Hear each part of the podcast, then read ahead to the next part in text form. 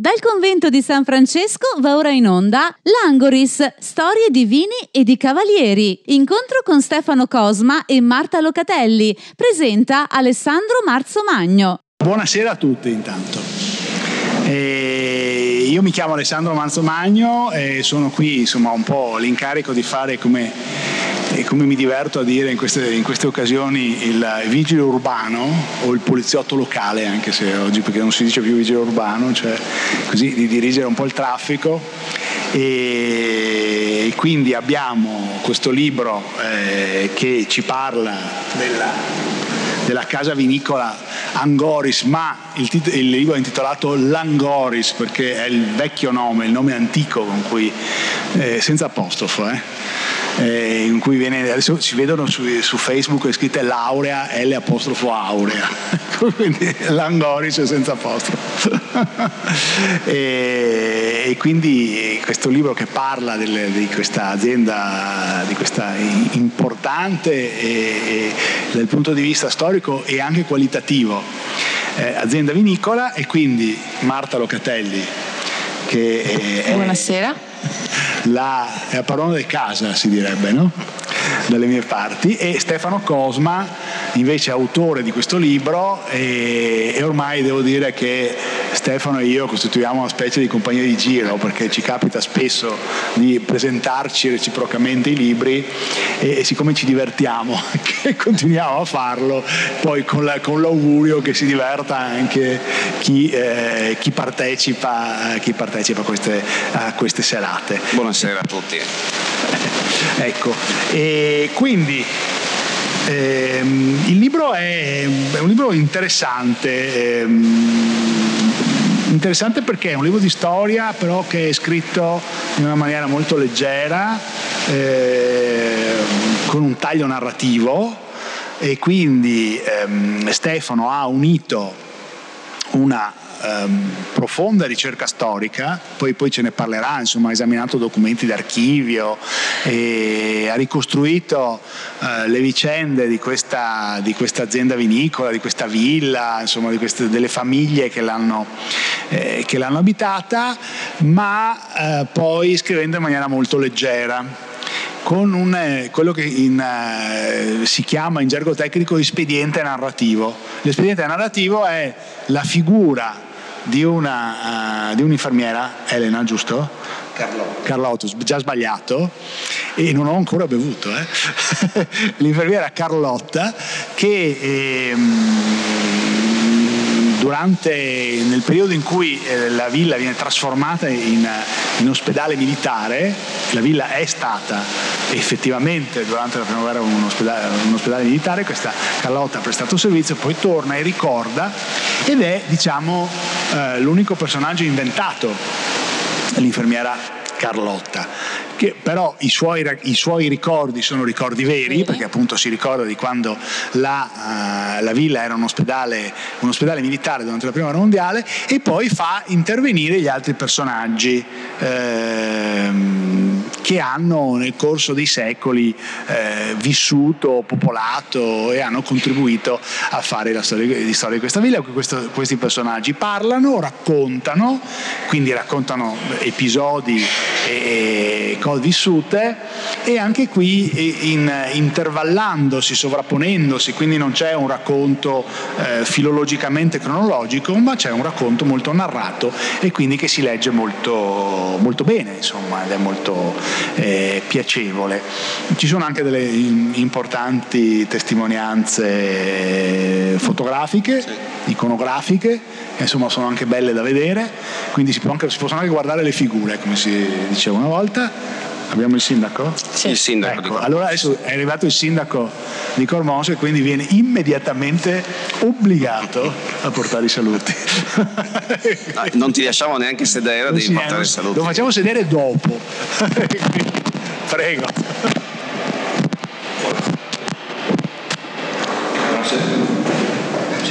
Buonasera a tutti, scusate il ritardo, purtroppo il traffico mi ha impedito. Quindi... Nella tentacolare metropoli di Pordenone. Esattamente, eh? esattamente ce l'abbiamo fatta, insomma. Ecco, boh, io porto il saluto di Cormose, l'amministrazione, porto il saluto di un territorio che comunque vede la famiglia Locatelli, eh, una, una parte integrante da sempre, oggi come in passato. Eh, oggi siamo comunque a descrivere la storia del nostro territorio attraverso la penna anche insomma, di Stefano Cosma che eh, con grande maestria non è la prima volta insomma, che sa descrivere l'importanza del nostro territorio e sotto un aspetto vitivinicolo e sotto un aspetto storico.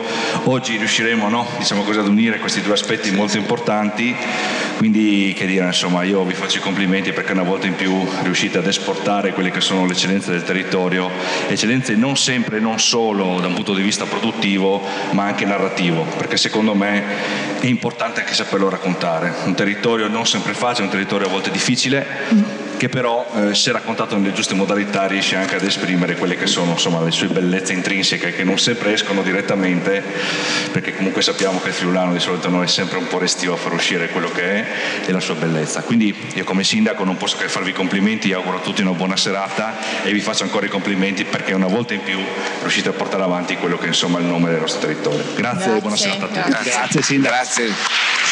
Grazie, grazie sai Grazie, grazie.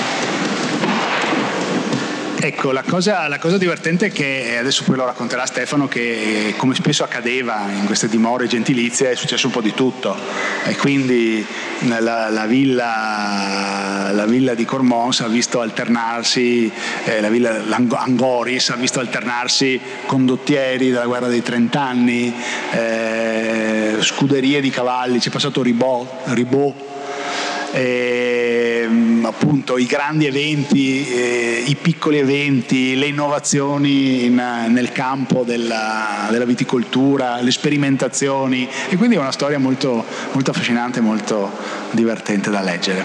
Io però adesso, perché in realtà dovrei dare la parola all'autore, ma eh, siccome cerchiamo di tenerci un po' così sul divertente e l'informale, intanto voglio dire cose che non si fa in genere, ma questa sera lo facciamo, se qualcuno in corso d'opera ha da fare qualche domanda, alzi la mano e, interrom- e interrompiamo così, senza, senza, essere troppo formali.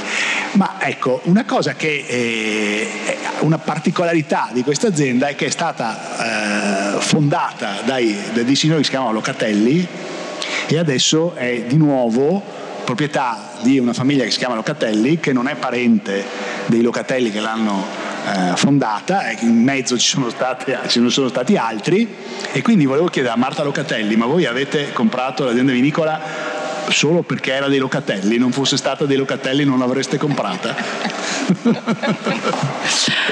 allora, innanzitutto a me piace pensare e penso che si possa anche eh, logicamente intendere che anche se la famiglia eh, non è propriamente la stessa, però in realtà un pezzo della famiglia Locatelli del 1648 poteva aver incontrato la famiglia che nel 1968 poi ha riacquistato l'azienda. Quindi a me piace pensare così. Beh, l'origine senz'altro è comune perché eh. un'origine c'è, bisogna vedere da quando origina l'origine.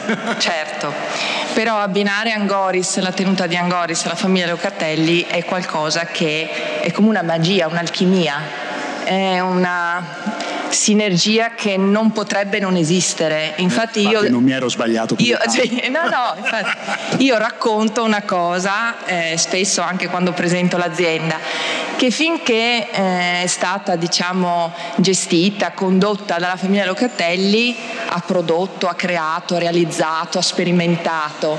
Poi c'è stata una parentesi molto glamour, molto fashion no? della famiglia Miani, dove comunque si è lavorato nella, eh, nello sfarzo, nella bellezza, nella ricchezza, nel cercare di dare un'immagine forte ma in realtà l'azienda aveva smesso anche di produrre, di creare, di generare, di sperimentare, perché era più concentrata su quella che era la parte estetica e quindi io dico che eh, con la famiglia Locatelli c'è stata un'integrazione maggiore sul territorio perché l'operosità tipica della, del friulano, della mentalità del, del, del contadino friulano che nonostante le avversità, la guerra, anche la seconda guerra mondiale, riesce comunque a pensare alla vita.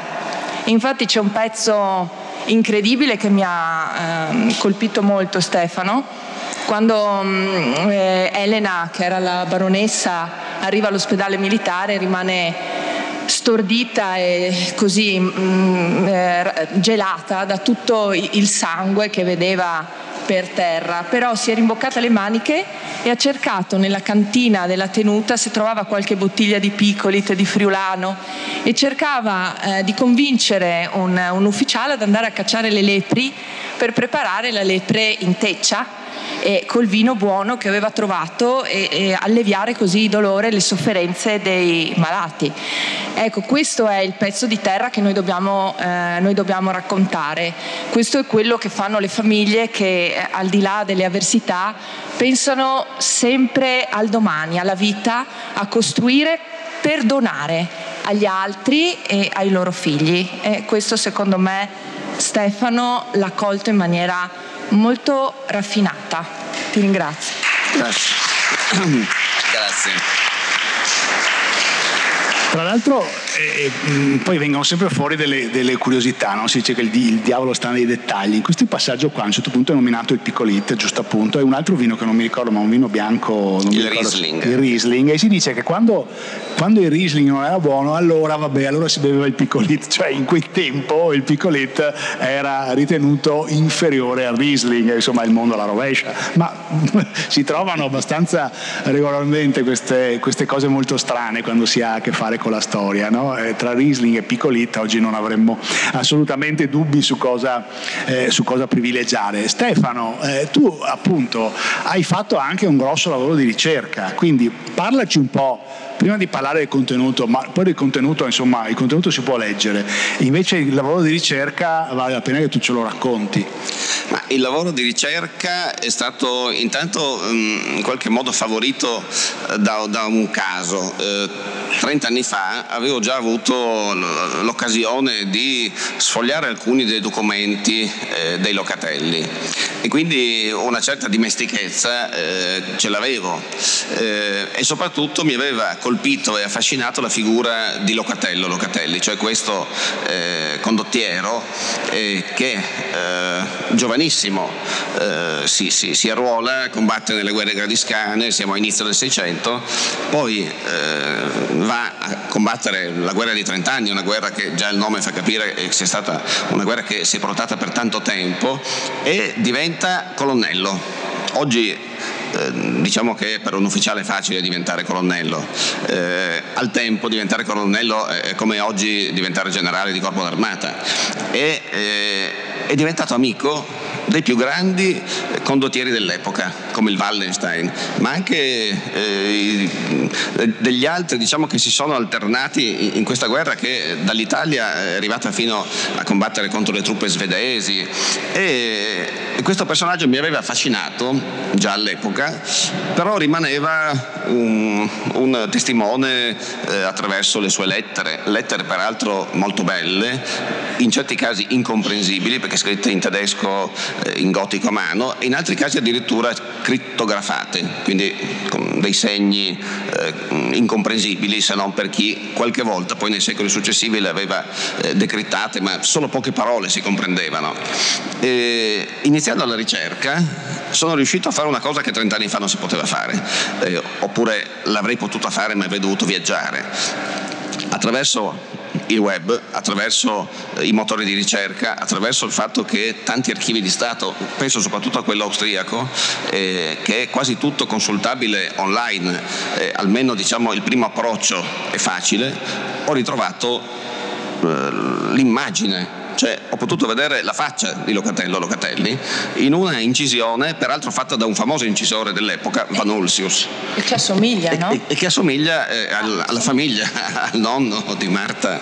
Eh, e questo e quindi, depone a favore di una, di a favore di un, di un, legame comune, ma in fondo se pensiamo i Locatelli nascono tutti da un paese, Locatello, nel Bergamasco, e il cognome sicuramente nasce a fine 300, inizi 400, quindi tutti quelli che noi troviamo oggi nascono da un nucleo che poi si è diramato eh, in tutto il nord e il nord-est eh, d'Italia quindi eh, una parentela diciamo seppur remota c'è.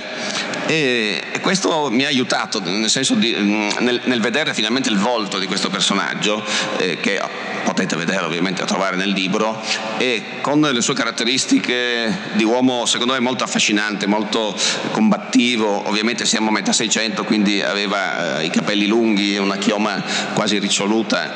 E poi facendo ulteriori ricerche sono riuscito a trovare i ritratti dei suoi fratelli, i ritratti ad olio a grandezza naturale.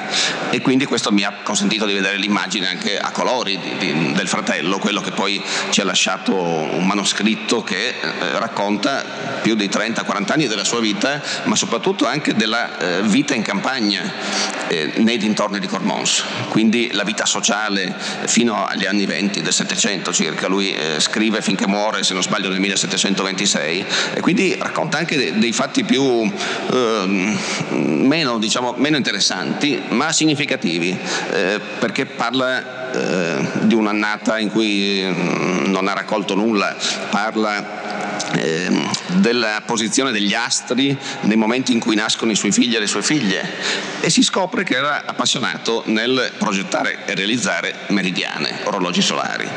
Eh, e questo poi mi ha dato degli spunti per cui ho eh, raccontato anche di quello.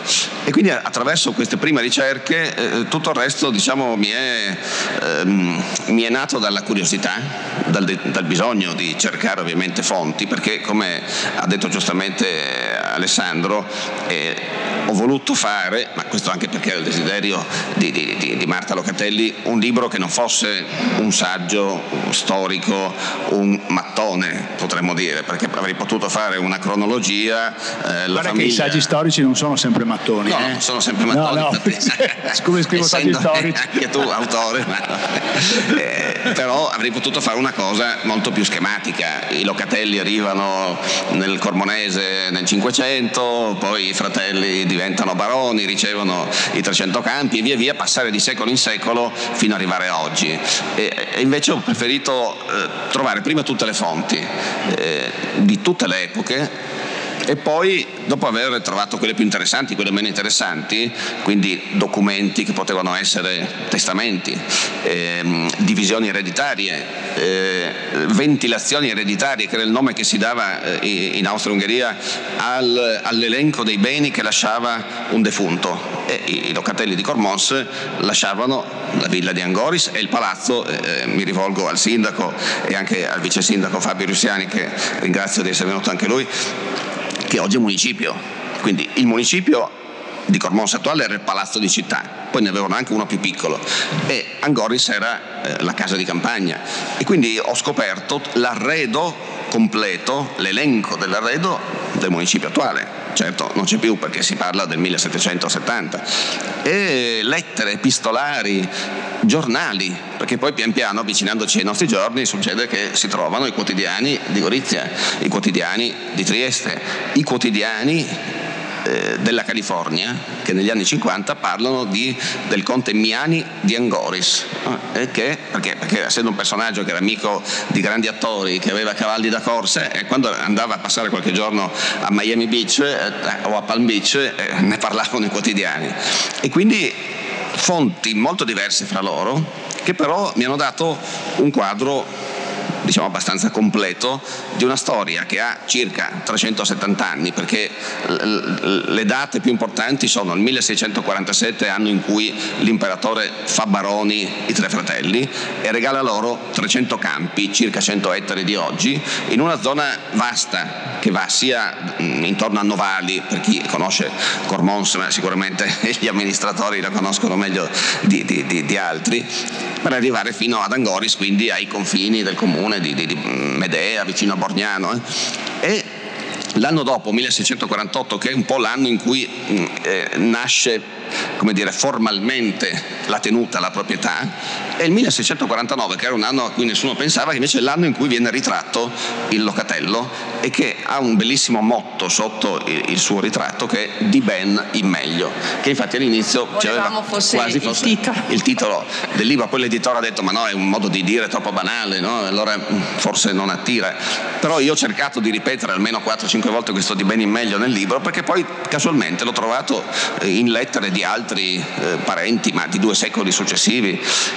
E poi una cosa molto importante sono eh, le foto o meglio l'iconografia diciamo in senso ampio, perché da quella seicentesca, il ritratto a olio, eh, l'incisione, a una cosa ad esempio inedita, siamo casualmente in un convento, eh, ex convento, e nel libro mh, eh, ho riportato tante cose legate a, a, diciamo, alla vita religiosa in senso ampio, perché eh, uno dei locatelli all'inizio del Settecento donò una somma per la costruzione del convento dei domenicani eh, di Farra, domenicani che poi si spostarono a Cormons a insegnare e crearono una scuola, ma ci sono tutte le suore cappuccine che durante la prima guerra mondiale per tre anni gestiscono di fatto eh, assieme agli ufficiali medici questo ospedale di guerra e poi ci sono altri fatti diciamo, più artistici, la cappella, eh, la chiesetta che esiste ad Angoris. Eh, e, quindi tutti questi, questi, questi, aspetti, alcuni dei quali sono inediti, perché abbiamo riprodotto nel libro eh, il, il, diploma imperiale con cui l'imperatore consente la costruzione del convento, nel senso che il Locatelli decide di lasciare in eredità una somma, però all'epoca era un po' più difficile di oggi, nel senso che in queste cose c'era sempre un'autorizzazione imperiale. E eh, molte delle foto quelle ovviamente della prima guerra mondiale sono le più belle, eh, me le ha trovate, lo ringrazio anche se non è qui oggi, Davide Polo, che è un ricercatore cormonese, che già era andato a Roma nell'archivio delle Cappuccine, siccome ci doveva tornare, gli ho chiesto di eh, approfondire la ricerca, non ne abbiamo potute riprodurre tante, tutte perché erano veramente quasi un centinaio, eh, molte rovinate, molte anche un po' tristi perché sono foto eh, del cimitero che c'era dietro la villa, eh, ma molte altre raccontano eh, in questo colore seppia la vita di tre anni in un ospedale, in una villa che ha avuto 15.000 ricoverati in totale, 15.000, di cui almeno 2.000 sono deceduti. Alcuni erano semplici feriti, la maggior, maggior parte erano colerosi, avevano preso il colera e, e, e anche su questo fatto ehm, ho trovato mm, veramente per caso, perché eh, alcune ricerche ovviamente non avrei mai pensato di farle su certi libri, nel senso mm, facendo una ricerca su Angoris andavo a cercare libri che parlano di Cormons, giornali che parlano di Gorizia nell'Ottocento, ma mai avrei pensato che in biografie di personaggi che a noi sono arrivati come personaggi che hanno fatto altre cose nella loro vita, hanno vissuto all'Angoris durante la guerra. Uno di questi è un medico che ufficiale medico, eh, anzi arriva come un semplice sottufficiale, poi dopo qualche tempo viene, viene promosso a sottotenente, qualche mese dopo circa eh, decide di passare dal, dal reparto medico alla Marina passa in marina ed è quello che affonderà la Viribus Unitis, che nulla c'entrava con la sua vita né di medico né di ufficiale. Paolucci, Paolucci. Raffaele Paolucci fa questo, questa missione che è passata alla storia, poi diventerà senatore, diventerà un famoso medico, chirurgo e la, e la figlia, eh, venendo a, a, visitare Angoris l'altro anno, ci ha raccontato queste cose e, e tutto questo secondo me può trasmettere, e spero che sia così, le stesse o farci provare delle emozioni simili a quelli che lì hanno vissuto. Perché leggendo quelle poche pagine che Paolucci dedica alla sua vita ad Angoris si capisce innanzitutto come rimanga stupefatto dell'arrivo di Vittorio Emanuele III, perché erano abituati a vedere tante macchine che arrivavano e capivano che era qualche generale eh, a visitare l'ospedale militare, un giorno arriva una delle tante macchine e vedono scendere il re. E e lui rimane impietrito perché non l'aveva mai visto da vicino e il re va dai colerosi, stringe la mano ai malati. E infatti lui lo descrive come un, padre che trattava i soldati come dei figli senza paura di ammalarsi.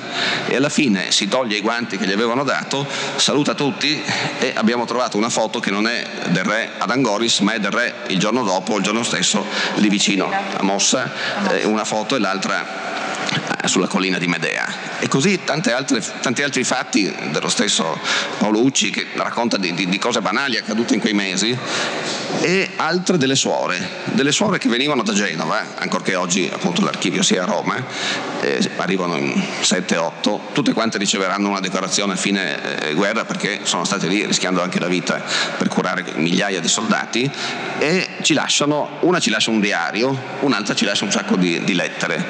E una cosa che mi ha colpito è che nella lettera una di queste scrive alla madre superiore a Genova e, e non scrive, non so, come potremmo scrivere oggi, come, potrebbe, come scrive il sindaco Cormons, virgola, 20 settembre 2019, ma scrive Langoris, virgola, la data, Nuova Italia.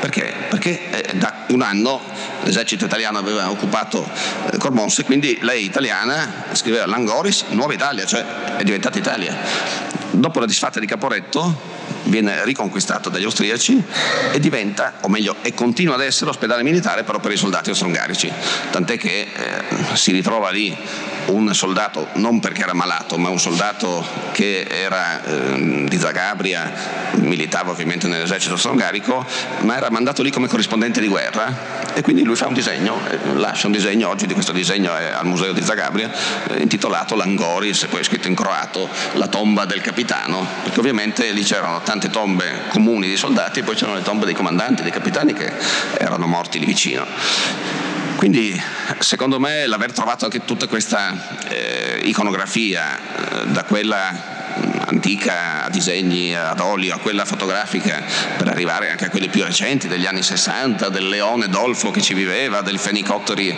rosa e di tante altre che eh, narrano vicende che hanno visto arrivare lì. Re Vittorio Emanuele III, hanno visto passare di là eh, imperatori del Seicento, eh, come anche eh, presidenti della Repubblica, ci sono le foto del, del, del nonno eh, Giulio Locatelli eh, in azienda con eh, il presidente della regione, ma nelle altre sue fabbriche con Saragat, con eh, Andreotti in visita.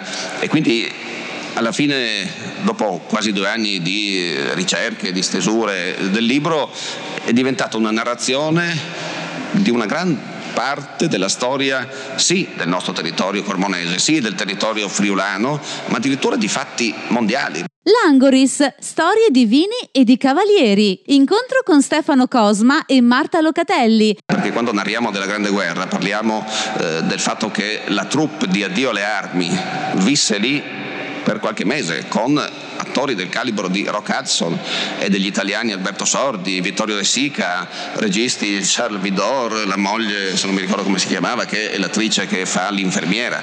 Ecco, queste cose poi mi hanno forse eh, fatto creare il personaggio, perché come facevo a raccontare, 370 anni circa, senza fare appunto una sequenza puramente temporale che sarebbe diventata magari noiosa. Allora ho pensato di eh, accomunare, di collegare i vari capitoli, seppure uno so, fosse concentrato e incentrato sul Settecento, quello dopo sul Novecento, con dei legami che ehm, riconducevano a una scoperta che questa infermiera fa nell'arco di tre anni circa nella biblioteca della villa, nell'archivio della villa, nelle cantine della villa, parlando con i contadini del paese, con quelli che ovviamente non erano arruolati, non erano mandati eh, sul fronte. E c'è anche la foto, ci sono tre foto di la verità, di una infermiera.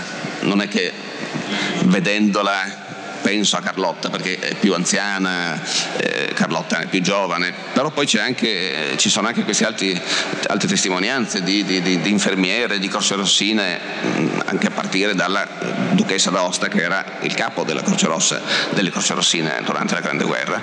E quindi tutto questo insomma mi ha stimolato a mettere insieme e a trovare cose che non avrei pensato, dico la verità, a trovare cose, fatti di cronaca, ma anche testimonianze scritte da persone che ci hanno vissuto, da persone che erano i locatelli del 7 o dell'Ottocento, i miani del Novecento e tante altre, eh, tante altre dire, figure che sono passate di là e ognuna ha lasciato qualcosa, ha lasciato un seme che poi è cresciuto, so, eh, la peschicoltura, oggi se pensiamo ad Angoris, ma anche se pensiamo a tutto il Collio, non è più come nell'Ottocento che era una zona di produzione sì di vino, ma anche di ciliegie, di, di, di, di susine e di altra frutta. Invece lì per circa 15 anni si creano le varietà di pesche che oggi noi, voi trovate eh, a Fiumicello, quando c'è la pesca, la festa delle pesche di Fiumicello, quando ci sono altre feste delle pesche della nostra regione, sono varietà create ad Angoris da un agronomo che si chiamava Pietro Martinis, i cui figli sono ancora vivi, eh, su cui hanno fatto una ricerca qualche anno fa, e sono mm, varietà, genotipi, oggi li chiameremmo, all'epoca si chiamavano semplicemente varietà, che vendevano all'estero, se erano belle. Se erano venute male facevano succhi.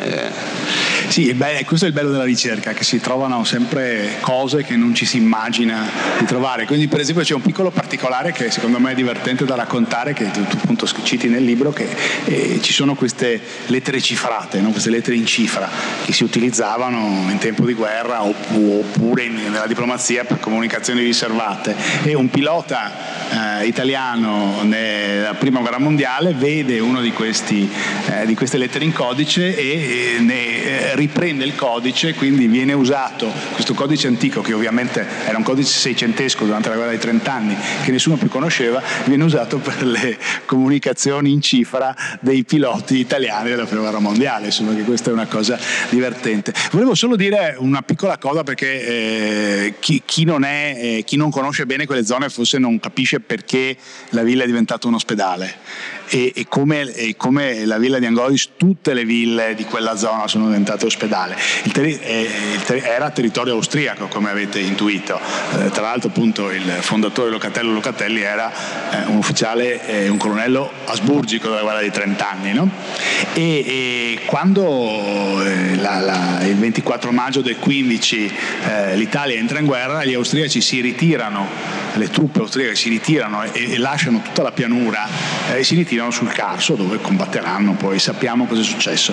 E, e quindi gli italiani occupano immediatamente tutta la pianura e le eh, ville patrizie eh, che c'erano in zona vengono più o meno tutte trasformate in ospedali militari perché il fronte era molto vicino, no? era, era, sul Carso, quindi i soldati feriti poi venivano portati nelle retrovie e ricoverati, ricoverati in queste ville. Questo è il motivo per cui appunto la villa di Angoris eh, diventa ospedale. Marta, eh, mh, oggi si dice spesso che eh, non si vendono prodotti ma si vendono storie, no? Eh, voi fate del vino ottimo, ma ovviamente non siete gli unici a produrre buon vino per fortuna devo dire, perché assolutamente ce ne sono per tanti. For- però, però insomma, invece le vostre storie sono solo vostre e non le hanno gli altri. Sì. Ti ha, mm, cosa ti ha ispirato di questo racconto? Una storia che secondo me eh, eh ti puoi diventare, voglio dire in termini positivi, in termini di marketing, che puoi utilizzare per raccontare la tua azienda oggi? Beh, è un po' se vogliamo parlare un po' in generale, così racchiudiamo un pochino anche tutti gli argomenti, no? Perché quando io leggo un libro cerco sempre di capire quali sono gli elementi che si insinuano, no? i principi fondanti e sono quelli che poi io ho voluto e ho chiesto a Stefano e Stefano eh, magistralmente ha saputo tradurli, che sono racchiusi anche in questo titolo, perché il titolo è Langoris e fino a qua abbiamo capito, era il nome che si usava eh, dove, eh, dove, mm, si usava per, per, chiamare quel pezzo appunto di terra, storie di vino e di cavalieri. Storie di vini, tra l'altro, perché eh, una delle caratteristiche importanti dei vari locatelli che si sono eh, succeduti nel tempo è stato quello proprio di sperimentare in vigna, sperimentazioni in vigna. Infatti se voi venite ad Angoris troverete tutte le varietà nazionali, cioè le varietà eh, che si trovano nazionali e internazionali e tutte le varietà autoctone, perché c'era sperimentazione, c'era scuola. Si voleva capire cosa poteva essere più o meno adatto a quel tipo di territorio. Ecco perché storie di vini. E poi di cavalieri. E questo l'ho voluto io, ma non perché lì si andasse a cavallo, anche se è pieno di scuderie e sappiamo che i cavalli erano molto importanti, ma perché storia di uomini che sono cavalieri. Il cavaliere è l'accezione della, del valore dell'uomo che eh, saluta il bambino per strada, apre la porta alla signora, fa passare avanti la signora, dell'uomo che ha quei valori fondanti della propria identità.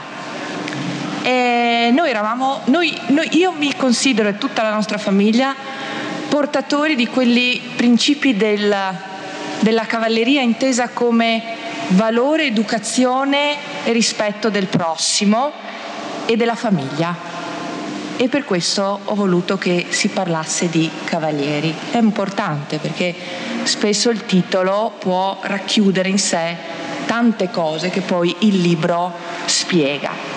E ehm, la storia della tenuta di Angoris è tutta da considerare perché è talmente variegata, infatti leggendo il libro un susseguirsi di eventi quasi incalzanti si sovrappongono l'uno all'altro, si, legge, si legge in una serata, velocissimo, eh, perché fa proprio tutto parte no? della forza e della potenza di questa terra. E non è il libro dei ricordi, è il libro delle nostre radici, il libro di come eravamo e delle persone che prima di noi hanno costruito una strada. E se non si esaltano questi principi non si capisce neanche come proseguire la strada e dove poter andare. Quindi portare in mano la storia, e oggi grazie a Stefano l'abbiamo in mano, non sono più racconti, storie che si raccontano in, nel paese, eh, i nostri collaboratori che ognuno aveva un aneddoto diverso, no? eh, la signora Irma che ci raccontava del Conte Miani, eh, altri vecchi collaboratori che dicevano che raccoglievano le pesche. Oggi la tocchiamo e questo è quello che ci aiuta a capire come affrontare il presente e il futuro. I ricordi sono personali, è qualcosa che ognuno custodisce nel proprio cuore, dentro di sé. La storia è universale e deve essere condivisa con le persone e deve aiutarci a identificarci e soprattutto a riconoscere la nostra appartenenza a una famiglia, a un territorio e dei principi che qui sono indicati molto bene. E poi volevo ringraziare la mia famiglia eh, che è qui oggi presente perché tutti insieme abbiamo portato avanti con orgoglio, eh, costruendo per questo territorio valori e principi legati al lavoro e il lavoro è una delle prerogative più importanti che unisce e crea una famiglia e quindi ringrazio di poterne farne parte.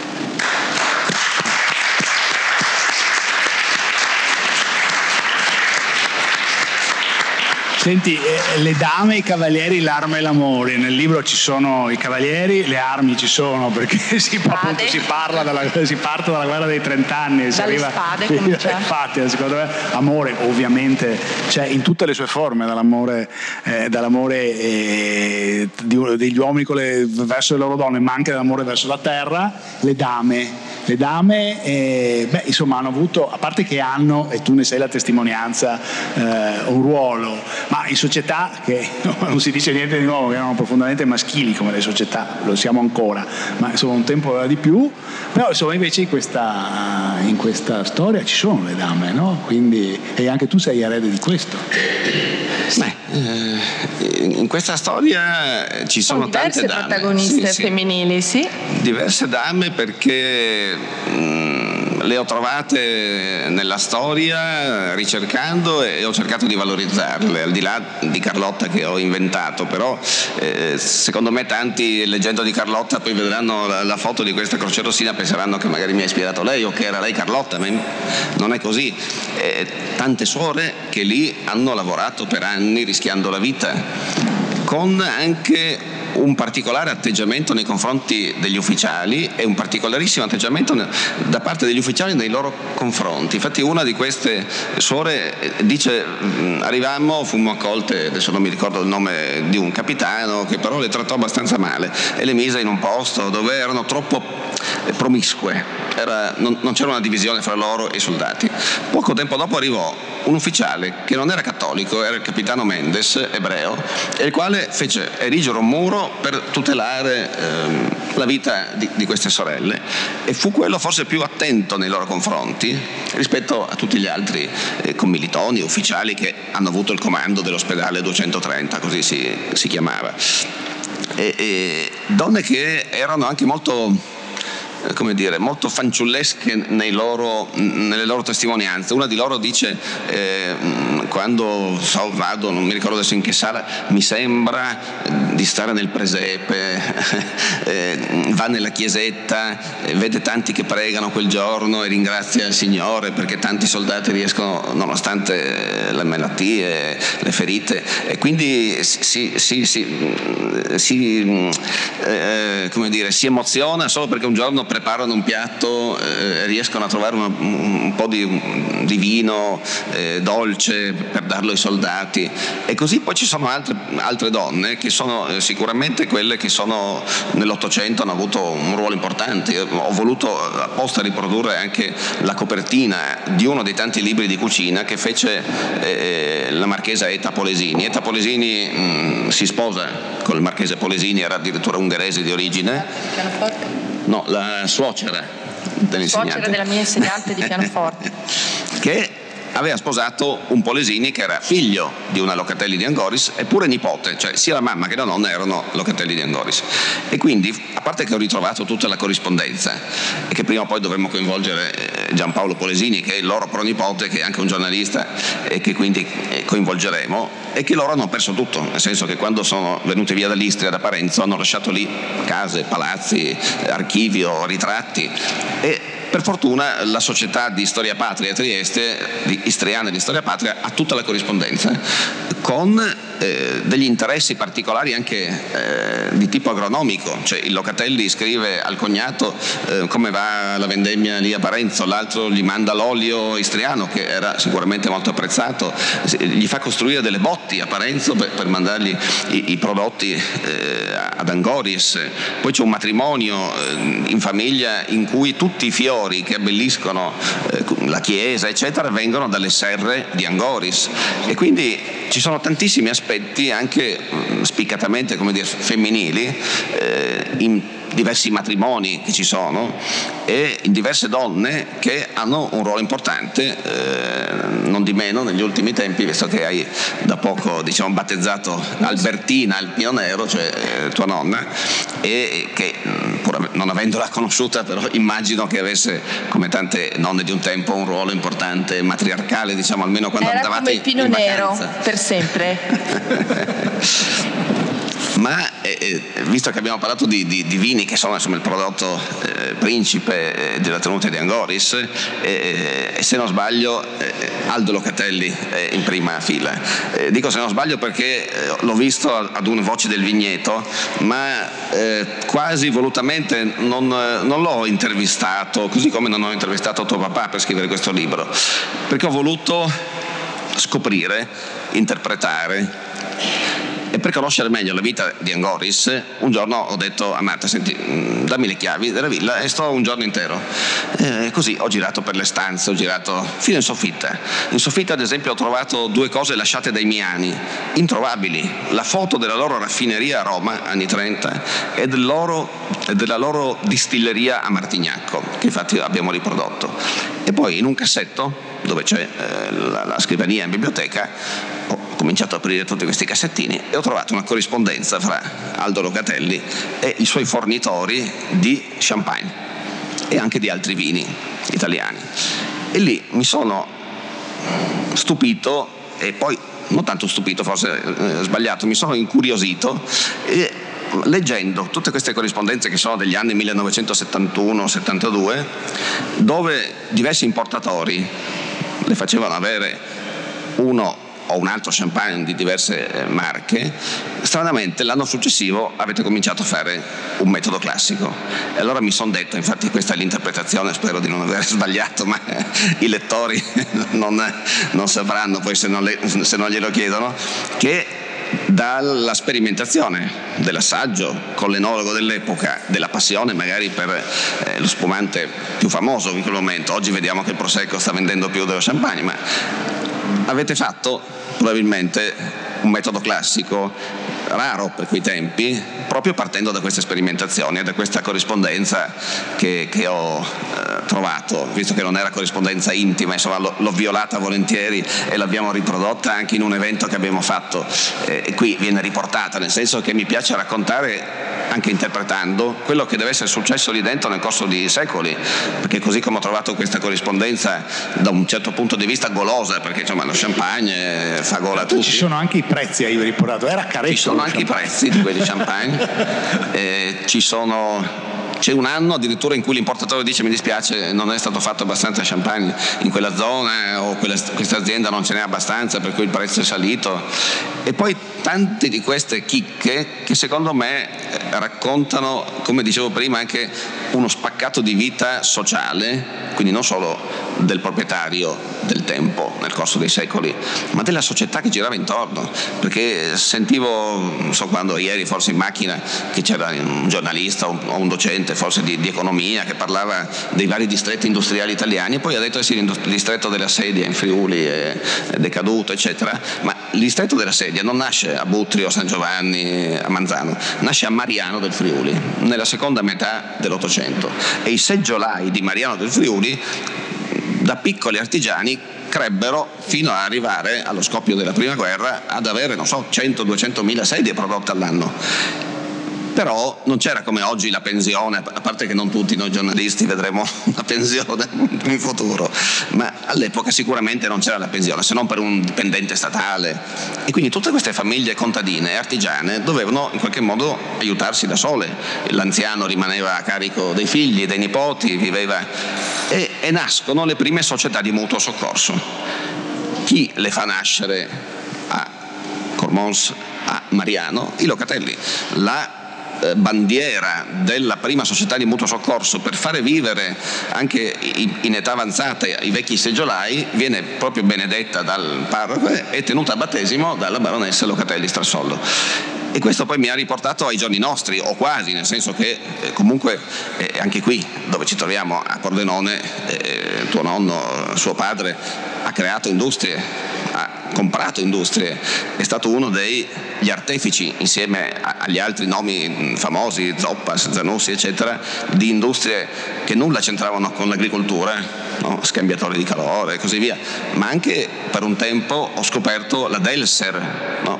Chi non ha mai mangiato un biscottino Delser, eh, è stata della, della vostra famiglia come un, una torrefazione, quindi eh, l'industriosità, l'operosità l'ho ritrovata, anche se forse non è legata al, al DNA dei locatelli, però sempre nel corso dei secoli, eh, quando i locatelli erano quelli cormonesi, quando eh, nel 68 eh, l'avete comprata voi, e anche in altri momenti, seppur brevissimi, eh, prima della seconda guerra. E questo così lo, lo, cito anche se nel libro gli dedico due righe, perché a un certo punto i locatelli eh, cormonesi, non per motivi economici, ma perché avevano il palazzo in città, municipio, avevano, eh, erano soci di banche, eh, presidenti della Cassa di risparmio di Gorizia, ville di qua e di là, decidono di vendere l'azienda. Non avevano figli maschi, avevano solo figlie femmine e l'azienda nel 1937 la compra un ricco ebreo veneziano, Max Orefice. Quando io ho letto Max Orefice ho detto, vabbè, dopo l'anno dopo la, la compra il Conte Miani. E dopo ci ho riflettuto, questo povero Max Orefice è costretto a venderla perché la compra nel 1937, nel 1938 con le leggi razziali era impedito uno di religione ebraica di essere proprietario di beni immobili, di aziende. E per cui lui un anno la tiene questa proprietà, la vende, probabilmente la vende e non la svende, la vende bene perché si era ehm, all'inizio dell'applicazione delle leggi razziali, probabilmente non c'erano timori come magari sono venuti negli anni successivi. La vende ai Miani, che erano petrolieri, gliel'avranno pagata bene, scappa in Ecuador e mette su una, una, un'azienda e diventerà il re, adesso non mi ricordo di che prodotto agricolo, cioè, quindi lascia Venezia, lascia Angoris e mette su una, una produzione agricola che gli permetterà di mantenere alcune formazioni della resistenza nel 43-45, nel 44 nel 45 dall'Ecuador, tant'è che negli anni 50 verrà decorato da non so che Presidente della Repubblica per aver fatto questo eh, da, da così lontano. Quindi questi personaggi, anche se sono stati delle meteore ad Angoris, poi nella loro vita invece eh, hanno hanno creato aziende, hanno aiutato momenti storici appunto che non sono limitati ad Angoris, ma sono storia mondiale. Terreno fertile. Terreno fertile. Terreno fertile. Dunque, io direi che ci possiamo avviare verso la conclusione. E quindi eh, volevo, adesso smettiamo un attimo di parlare del libro, anche perché poi il libro c'è, lo potete comprare e mi auguro che lo leggiate.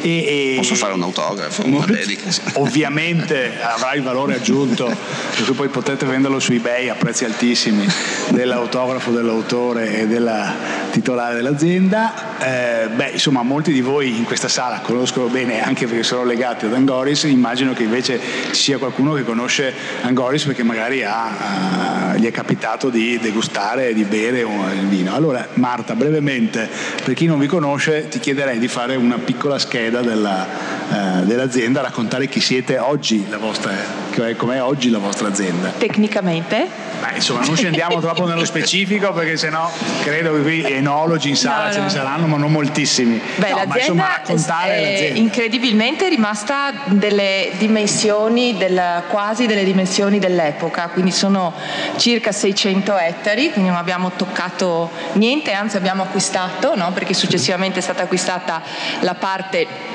la, nostra, la, famiglia eh, del, chiamiamolo del Pordenonese, i locatelli del Pordenone hanno acquistato sia la, eh, la zona di Ronco Antico del Coglio che eh, la Satka, che poi era la società eh, che i miani utilizzavano per le attività commerciali. Quindi si è ingrandita, no? abbiamo ingrandito avendo già l'Isonzo, abbiamo comprato terra sui colli orientali e poi sul Coglio.